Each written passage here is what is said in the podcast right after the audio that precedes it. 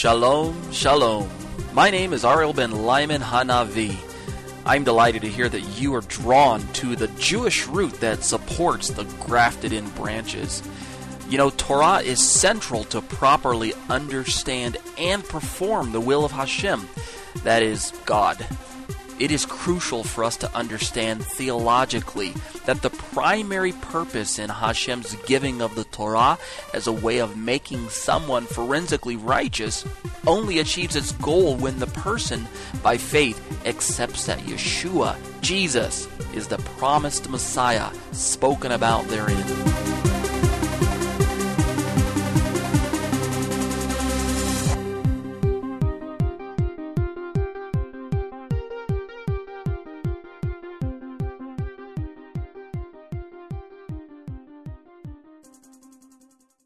Welcome to Parashat Beshalach after he had let go. The address is Shemot, Exodus chapter 13, verse 17, through chapter 17, verse 16. The reading date is for Shabbat, and I'm the author, Torah teacher Ariel Ben Lyman. The written commentary was updated on January 29th of 2006. Note, all quotations are taken from the Complete Jewish Bible Translation by David H. Stern, Jewish New Testament Publications Incorporated, unless otherwise noted. Let's begin with the opening blessing for the Torah.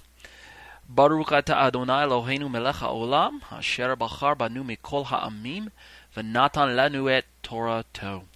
Baruch ata Adonai noten ha-Torah. Amen. Blessed are you, O Lord, our God, King of the universe. You have selected us from among all the peoples and have given us your Torah. Blessed are you, Lord, giver of the Torah. Amen. I will sing to Adonai, for he is highly exalted. The horse and its rider he threw into the sea. Sing to Adonai, for he is highly exalted. The horse and its rider he threw into the sea. These are the jubilant words of Moshe and his sister Miriam, the prophet, as they express their praise at the miraculous rescue of Am Yisrael, uh, the people of Israel, by Hashem. That's in chapter 15, verses 1, as well as verse 21. Now, for those of you who are just catching up with us, um, the story goes like this The children of Israel were enslaved in Egypt, and the Pharaoh refused to let them go. God told Pharaoh, Let my people go so that they may worship me. Pharaoh refused, and therefore God sent Moshe to uh, enact the ten plagues. And in the ten plagues, God rescued Egypt. Uh, I'm sorry, God rescued Israel from the Egyptians, and out from Egypt they went. And of course, they crossed through the Red Sea. They were baptized into Moses, as the writer of the Apostolic Scriptures tells us, and thus now they stand on the shore uh, free from the king of Egypt. The legal um, uh, bondage to Egypt has been broken, and the legal relationship between Pharaoh and the people of Israel had been severed by the death of the Pharaoh himself. So, we all know the story. Pharaoh had finally released them, allowing them to travel into the desert to worship their God. But as soon as he and his fellow Egyptians came to their senses, they took up after them in hot pursuit, intending to reverse the situation. Um, isn't that just like sin? You get set free from sin, whether it's personal sin, uh, getting set free in Messiah Yeshua, or in the case of Israel, corporate sin or corporate bondage, getting set free from Egypt. And what does sin do? Sin pursues after you because sin knows you. Sin was familiar with you. And you know what? We're familiar with sin. And so even after we get saved, seems like your old friends keep coming around or, or begin to come around or uh, uh, the old habits still creep in to our thought patterns. And it's very difficult sometimes to uh, break those patterns. But thanks be to the power of god we can. We can have victory. Um, hashem in the story that we're reading here hashem knowing the glory that was due his mighty name he had led the mixed multitude by the way of Yam Suf, which is the the Sea of Reeds, or otherwise known as the Red Sea. And if if we stop and think about it, Hashem leading them the way that they led them.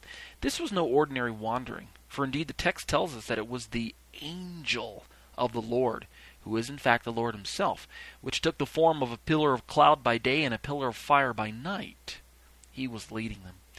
When the Egyptians finally overtook them at the seashore, as I mentioned earlier, it was then that the Holy One performed his mighty work, and he drove the sea back on either side, allowing the children of Israel to um, cross over on dried ground.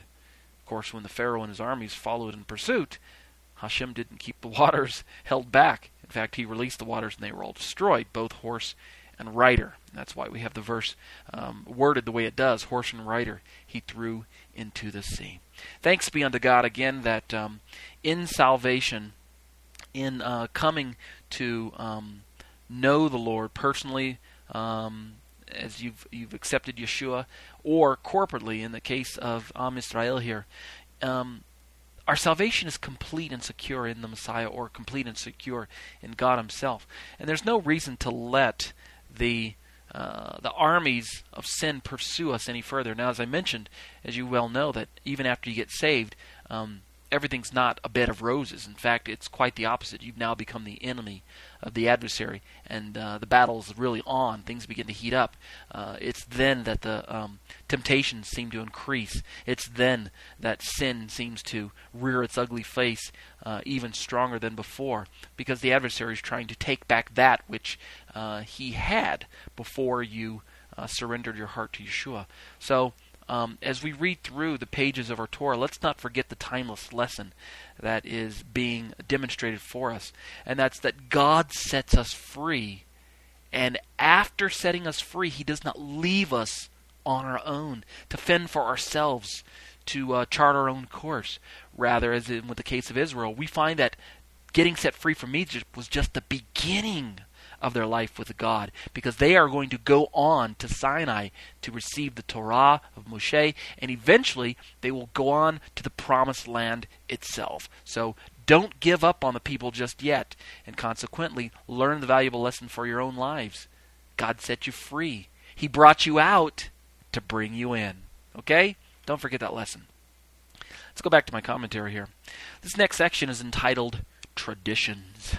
I'm reminded of uh, um, um, Reb Tevye in the the uh, musical Fiddler on the Roof, and when you ask uh, Tevye why the people of his town do the things they do, he points his finger in the air and he says tradition.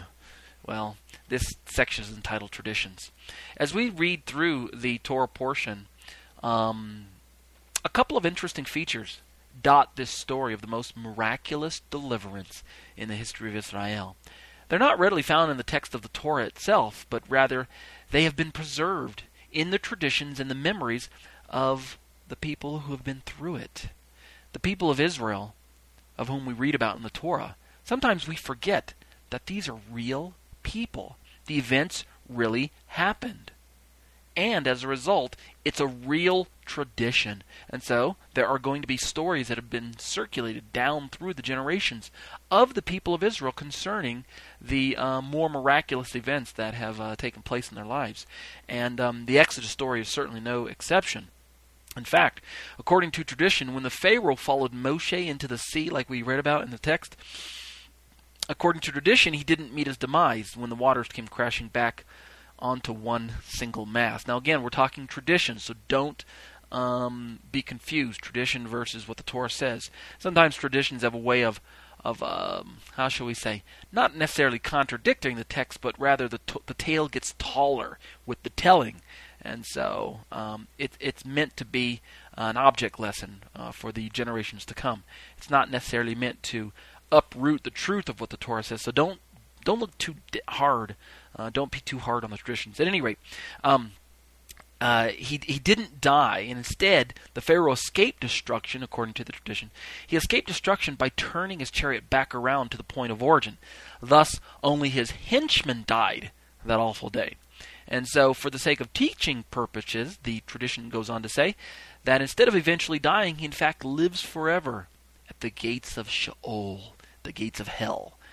And what is he doing there? Well, according to the tradition, he is persistently warning all of the evil kings and earthly rulers that come that way. Here's what he's warning them Why did you not learn from my example? Don't you know, the Pharaoh says, that to resist the Holy One of Israel is utter chutzpah? Or sheer foolishness? It's an interesting tradition, a tale that we might tell our children if we were um, uh, survivors of that um, awesome event. And what is the tradition trying to tell us? Just teach us a lesson. Exactly what the um, Pharaoh might be saying there if it were true. I don't believe that I don't believe that Pharaoh does live forevermore. I do believe he died in the story, but um, nevertheless, the tradition has a powerful um, lesson to be uh, captured and taken with us. God is the awesome God of the universe, and no one shall thwart his plans. No devil, no evil ruler, no one. God will have his way with his creation. And to resist God the way that the Pharaoh did during the ten plagues, to say, I don't know this God of the Egyptians, I don't or of the Hebrews, I don't know this God, and therefore I will not let your people go. Like Pharaoh willfully um, hardened his heart against the message of Moshe. That's just it's it's it's sheer foolishness to challenge the God of creation. So again, although we recognize that this is merely a teaching tool and not to be taken literally, the lesson remains rooted in our lives and hearts today. The Torah has been given to us so that in learning of its examples, we might learn from its examples and serve our mighty God in a closer walk with Him. The lives of the people in the Torah have been preserved for us today, that we might not make the same foolish mistakes as some of them. Captured within the pages of its examples is the ultimate lesson that remains timeless. Here it is quote, I am Adonai, says the Lord. End quote. The reference there came from chapter 14, verse 4, as well as verse 18.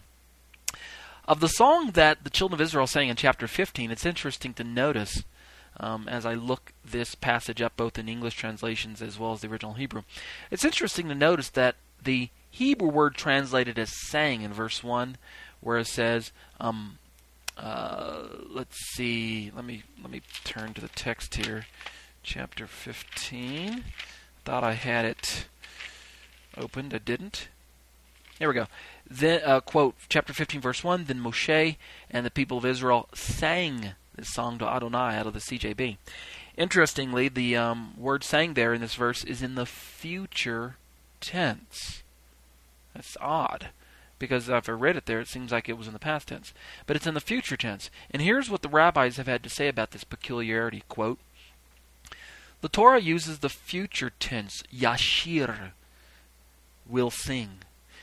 In the plain sense, the term means that upon seeing the miracle, Moses and the people decided that they would sing. That's what we would gather if the text was translated the way it was written in the Hebrew there. Um, they go on to say that Moses and the people decided that they would sing a song. From this use of the future tense, the sages derive a midrashic allusion to the principle that God will bring the dead back to life in messianic times, and then they will sing God's praises once again. End quote. Isn't that interesting? Actually, Rashi, the famous Jewish commentator, Rabbi Shlomo Yitzhaki, he's the one that um, made that comment, and I lifted the quote out of the Stone Edition Humash, the ArtScroll series, public, uh, published by Mesorah Publications in 1993 and 1994, and um, the quote was found on page one. Um, sorry, the quote was found on page 376. Uh, of this particular song of Moses, the apostolic writers also had something to say. Let's pull a quote from their letters. The New Covenant has this to say about this song, quote, And I saw another sign in heaven, great and marvelous, seven angels having the seven last plagues, for in them is filled up the wrath of God. And I saw as it were a sea of glass mingled with fire and them that had gotten the victory over the beast, and over his image, and over his mark, and over the number of his name, stand on the sea of glass, having the harps of God. And here's the uh, the part that's related to our story in Exodus. And they sing the song of Moses, the servant of God, and the song of the Lamb, saying, Great and marvelous are thy works, Lord God Almighty. Just and true are thy ways, thou King of saints. Who shall who shall not fear thee, O Lord, and glorify thy name? For thou only art holy, for all nations shall come and worship before thee, for thy judgments are made manifest. That's taken from Revelation chapter 15, verses 1 through 4 out of the King James Version. How marvelous, don't you think, that the redemption of God's elect began during this season of Passover the beginning of the seasons of prophetic provision for his chosen ones, signified, I might add, by the singing of this song.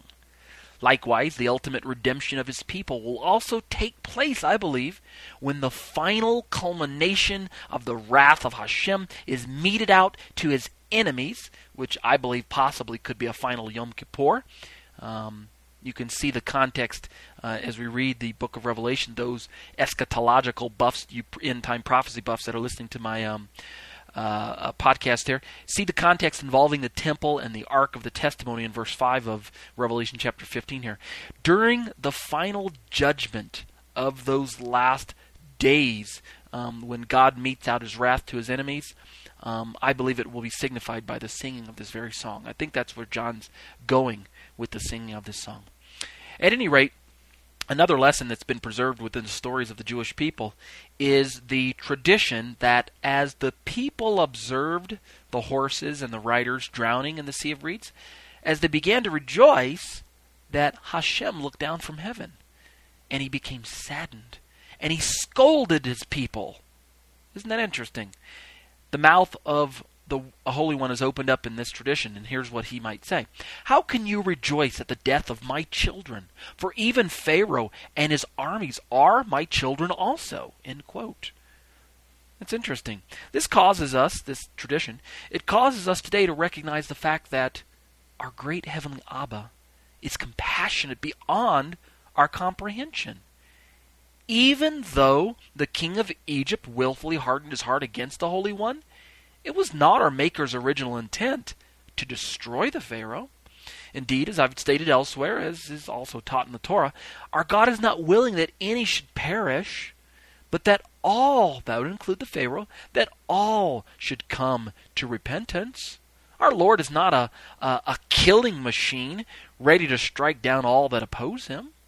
To be sure, he has demonstrated his patience and abundant mercy time and time again throughout the pages of the Torah. No. The option to turn from his wickedness unto repentance was indeed offered to the Pharaoh time and time again. And yet, as we read, he chose to refuse. There's a valuable lesson couched within this tradition. Ours today is a lesson in humility and fear. If He, God, did not spare those evil men who persistently refused to surrender under the almighty hand of the Almighty personified, how much more will He not spare us who have been given the revelation of the Son of God and the free gift of the Ruach HaKodesh who testifies of Him? I've taken that little midrash there from Romans chapter 11, verse 21. Yes, today, even though our God demonstrated mightily through the Pharaoh and his armies that, quote, there is none like him among the gods, mighty, and that there is no other like him in the sublime holiness, praises, and wonders, end quote, that lift that the um, quote is lifted from chapter 15, verse 11. Our God is, in fact, a loving God. He doesn't change. He does desire genuine fellowship and a living relationship with each and every one of his created sons and daughters.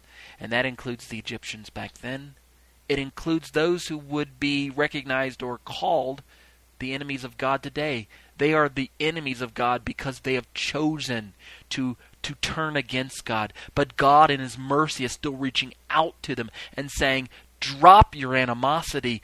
Come back to me. Repent of your sin. Let me soften your heart, and I can save you.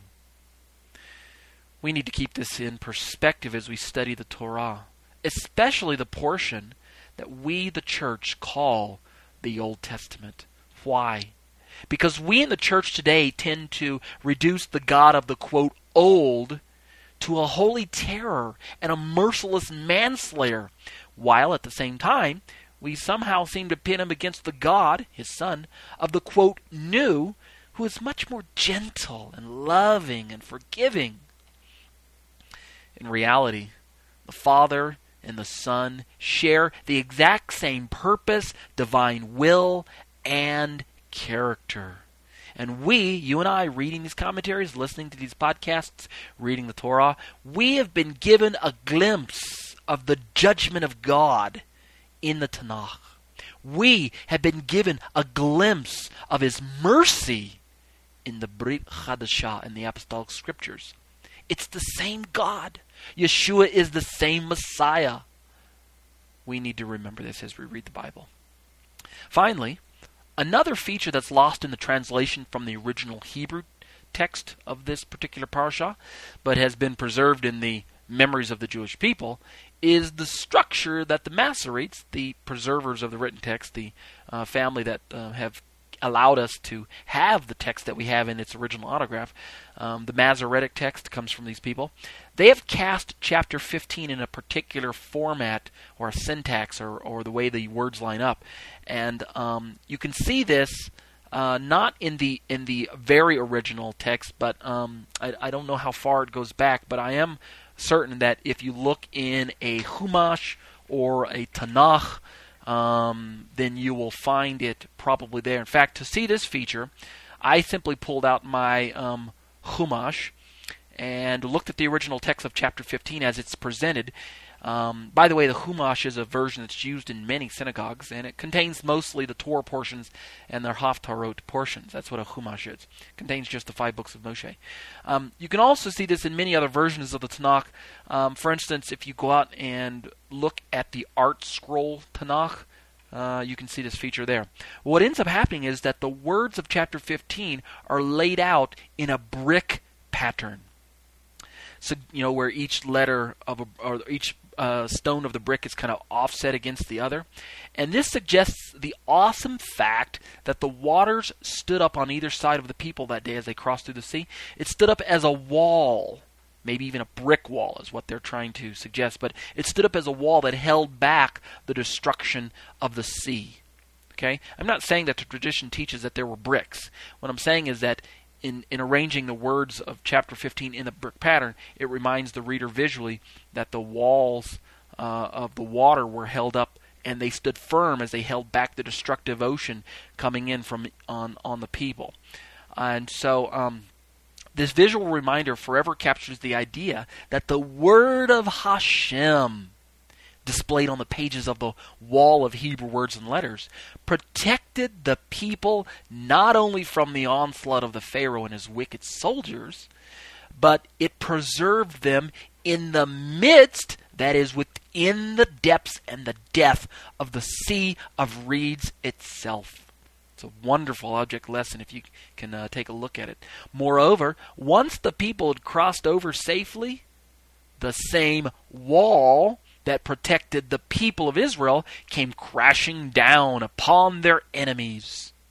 To be sure, as soon as we finish reading verse 19 of chapter 15 of the story, the destruction of Pharaoh's armies, which is verse 19, the bricked pattern returns to a normal structure with the beginning of verse 20. Isn't that really neat that the, the sages or the people have preserved that object lesson for us? I hope you can uh, get a chance to look at it for yourself. Let's go on. This next section is entitled The True Cornerstone. Keeping on this theme of walls, I want to make my own midrash out of this story. I want to I want to provide my own tradition. The Torah teaches elsewhere that in the beginning the word existed. And in the fullness of time the word became a human being and dwelt among men. Now, the purpose of this word is twofold. One, at those who will fall, I'm sorry, all those who will fall upon the word will find everlasting life. And number two, all those upon whom the word itself falls will meet their destruction. So, the choice is ours. Will we fall upon the word of Hashem, bringing about a real change in our spiritual makeup? Or will we, like Pharaoh, resist the word of Hashem and bring its power crashing down upon us, resulting in our demise? Let's allow the Torah to speak for itself. Let me turn to Isaiah chapter 28. I want to read verse 16 out of the King James Version. Quote, Therefore, thus saith the Lord God Behold, I lay in Zion for a foundation a stone, a tried stone, a precious cornerstone, a sure foundation. He that believeth shall not make haste. Now, of this precious cornerstone that we just read about, it's also been explained elsewhere in, in the uh, book of Matthew, chapter 21, verse 42. Uh, again, out of the KJV, quote, Jesus saith unto them, Did ye never read in the Scriptures? The stone which the builders rejected, the same is become the head of the corner? This is the Lord's doing, and it is marvelous in our eyes. This verse that Yeshua uh, just explained to his listeners that day, it's quoted um, out of the book of Psalms. I mean, he quotes from the book of Psalms. So the verse uh, is found there. Let's turn to Psalm uh, chapter 118, verse 22, and read the verse. Quote, The stone which the builders refused is become the headstone of the corner. End quote. Moreover, um, of this stone, our master proclaimed, quote, and I'm going to uh, lift this time a quote from Matthew chapter 21 and just two verses earlier or later than what I did before. Let's go down to verse 44 this time. Quote, and whoever shall fall on this stone shall be broken, but on whomever it shall fall, it will grind him to powder. End quote. Let me look also in the book of Romans. I think um, Rav Shaul uses the same principle about the stone uh, in chapter 11. Let me take a look. Um, no, maybe chapter is it chapter 10? Let's see. No.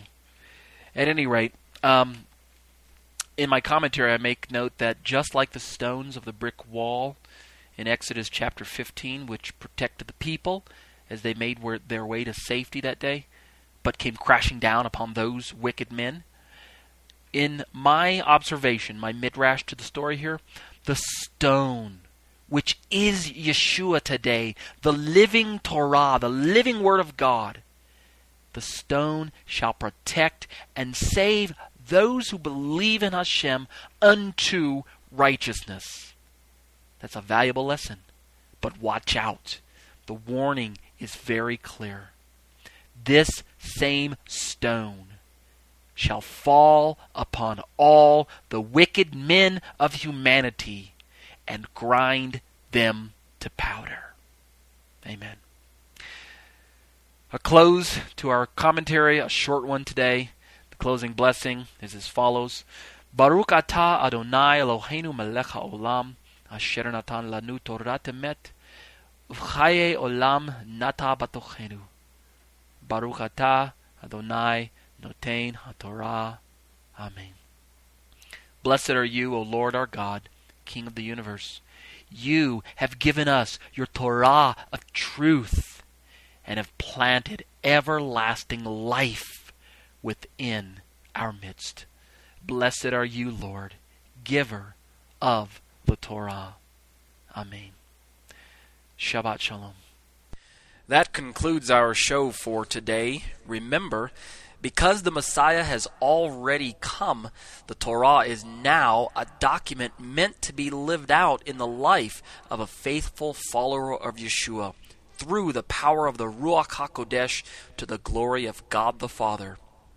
It should not be presumed that it can be obeyed mechanically, automatically, legalistically, without having faith, without having trust in Hashem, without having love for God or man, and without being empowered by the Ruach HaKodesh.